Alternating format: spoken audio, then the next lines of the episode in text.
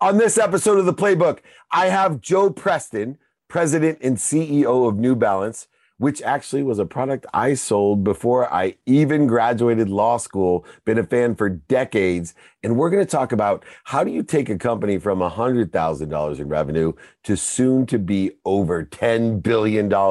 Join me for all of this and more on the Playbook. This is Entrepreneurs the Playbook where each week I bring you some of the greatest athletes, celebrities, and entrepreneurs to talk about their personal and professional playbook to success and what made them champions on the field and in the boardroom. I'm your host, David Meltzer. I have the incredible Joe Preston, president and CEO of New Balance, uh, which has evolved over the years. Joe, welcome to the playbook. Hi, David. Thanks for having me. Pleasure to be here. Oh, I, I have to share a story with you because I think you will know the loyalty I have to your brand and how long I've been loyal to the brand. When I was in law school, uh, very hungry for money, by the way, I would look for any way to make money. And I had a summer uh, externship in San Diego at a real estate law firm, and it started at 9 a.m. Well, there was a company called Roadrunner Sports that was just starting out. And they needed salespeople on East Coast time. So I could start at 4 a.m., work five hours, rush down to the law firm 10 minutes away, and have a full day. And so I learned all about running shoes. I learned about, learned about the material and you know all types of different things. And it was amazing because that was my first exposure truly to New Balance and what they were at that time and who they marketed to and how exceptional they were as running shoes. Uh, and so to see the brand evolve into the masses from kind of a what what I had learned at, at, that time, and this I'm old, so years and years ago, it was meant for the m- more mature runner, maybe a heavier runner, very stable shoe, uh, very very well built and performance shoe. Uh, but as the Nikes were coming into the world and the Asics kind of had their niche, I saw a great uh, future for New Balance, and it's so nice to see where you're going, Joe. Just starting with, I just saw New Balance has their first digital flagship show uh, store, even. So I thought we'd start about you know your own vision with this evolution of New Balance and the appeal it has to the masses. Well, first of all, Roadrunner was a trailblazer at the time. They were the first one to offer a catalog and really disrupted retail at, at that time. But New Balance uh, introduced the first $100 running shoe back in uh, 1982. And so it was it was the 990. It's still in the line today. It's still an iconic model for us. And uh, many of the magazines, when they talk about what should be in your closet in terms of footwear, the 990 continually comes up. So it's just a, such a staple. When it was introduced, it was worn by the top runners in the in the country and around the world. And over time, those runners became doctors and lawyers, et cetera. And, you know, our clientele just got a little bit older. The other piece of it is that we offer all of our product in extended sizes and widths. And so, you know, people that had a wide width really only had one alternative, which was New Balance. So they were very loyal to the brand and continue to be loyal today. But what's exciting today is that you see a New Balance being introduced to a new generation uh, here in the US. And I think that really began probably about 10 years ago when we entered into baseball. Prior to that, we had just been a running brand. We hadn't really uh, used athletes as endorsers. And we entered into baseball. And today, I think it's about 25 or 30% of all major league players, you know, wear New Balance. And that is carried over into the digital space, not just with your flagship store, but I have an 11 year old baseball fan uh, and I noticed when we are playing his online uh, baseball game in the esports side of things, I see New Balance plastered everywhere on so many different players. Yeah, yeah. Uh, and it's you know it's it's a whole new world from our catalog at Roadrunner Sports to see New Balance on the video games. Uh, but that evolution has turned into an omni-channel retail evolution for you.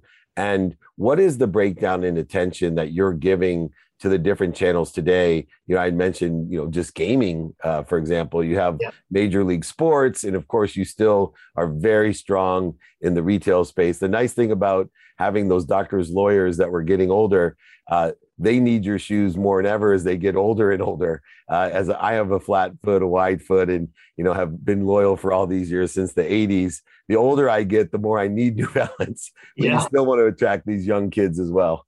Yeah. So last year, prior to the pandemic, we introduced this mantra of controlling our destiny, and it was all based on the retail disruption that had been taking place for about a decade, and that was all fueled by the digital revolution. And quite frankly, we were behind. We weren't keeping pace with how the consumer wanted to shop, where they wanted to shop. We have been a traditional wholesale uh, wholesaler, so we sold to retailers. Retailers had that direct relationship. And uh, we really tried to accelerate our direct to consumer from not just a business standpoint, but to try to get closer to that consumer. Then obviously, when, when COVID hit, all 3,500 of our New Balance stores around the globe closed within like three or four days. Every one of our retail partners weren't considered essential retailers, so they closed as well. And the only way to do business was online. So we clearly accelerated the efforts that we had on, been uh, taking place. And then we also wanted to enable our retailers to maximize on their on their digital sales. So literally 100% of our of our front end of our company was focused on on digital sales throughout this this past year. We've seen our own sales online explode during that time, as well as you know if we look at a, any one of our retailers, the amount of business that they're doing online is still elevated from where it was prior to the to the pandemic. And a lot of more traditional brands as they moved through the pandemic and really leaned into the e-commerce space and direct selling found some great new customer insights and analytics that they may not have been aware of. I know one of the other things for older executives that I talk to is, you know, we were a little bit more resistant to remote working but we are also very surprised on the power of the analytics and insights that we received besides the size scope and scale of a direct to market audience that was extraordinary and brought in some extraordinary results as well. What were some of those customer insights and some of the things brought forth by your analytics team uh, that maybe surprised you or just encouraged you? Well we really formed an analytics team last uh, mid-year of last year to try to make sure we were gleaning insights. So we try to take insights at all parts of it, not just the post purchase, trying to establish what they purchased to try to predict what they're going to buy again. But we use it in our design. We are, we are out there showing colorways to consumers to try to crowdsourcing, if you will, to try to narrow in what colorways that we should be looking at uh, going forward. You know, we're monitoring how people are posting pictures of our uh, running shoes versus the Pegasus, for example, from Nike. And the, the, you know, so you can glean all sorts of insights from that, and that will help you not just from a product design standpoint, but also how you should be talking to the consumer. And along with that is a new emotional aspect, uh, sustainability, mental health, a variety of things that I never thought would invade into the personalities of these brands as you know i ran Leigh Steinberg for years and you know many many shoe deals and apparel deals throughout the years. Uh, but the importance of sustainability uh, with different partnerships collections and things that you are doing have really put you at the forefront in my opinion of all the shoe companies. What are some of those initiatives that you have and how important are they to you personally you know, I, I, think we've always had it within our purpose, our brand purpose as it, as an organization. We really didn't talk about it that much, but clearly the consumer, whether it's the environment or all elements are, surrounding it, as an example of people are making decisions on purchasing your brand based on where you stand. And so uh, we've tried to get some of that word out through some of our collaborations. You know, one of our one of our ambassadors is Jaden Smith, and he's He's uh, he connects with younger consumers, but just as importantly, he is so committed to the environment. And so that's one example where we've been able to partner with some of our ambassadors to, to try to get that word out. And you know, we've talked about your priorities uh, with the company. what are some of the priorities? I know uh, there's been a lot of transformation and change throughout the last 20 months uh, with the quick onset of the pandemic. Yeah. But what are the priorities with the most important part? You've been with your company for over 26 years. Yeah. You know, you went to a very entrepreneurial school, Babson, maybe the best entrepreneurship school that I know of, uh, far before its time, just like New Balance was far before its time. But you've been a very employee centric uh, executive, manager, director, and of course, leader. How and what are those priorities today for employees as you see it? So, you know, I did go to Babson and I got an education there, but probably my better education and entrepreneurship came at New Balance and, and working for the Davis family. And you know, Jim Davis uh, bought the company in 1972. It was doing $100,000 in sales, and that what he that's what he bought it for. And then you know, the company grew to about 100 million, and uh, was one of the top running shoes. In the early 90s, we almost went uh, under uh, as transitioning from US to overseas manufacturing. But I've learned so much from him traveling the world and learned more about international business uh, from Jim. And his entrepreneurial spirit runs very deep through our organization. And I think our culture and our entrepreneurial spirit has really allowed us to reshape the way we work. I think it's the biggest unlock that we've had during the past 18 months or so.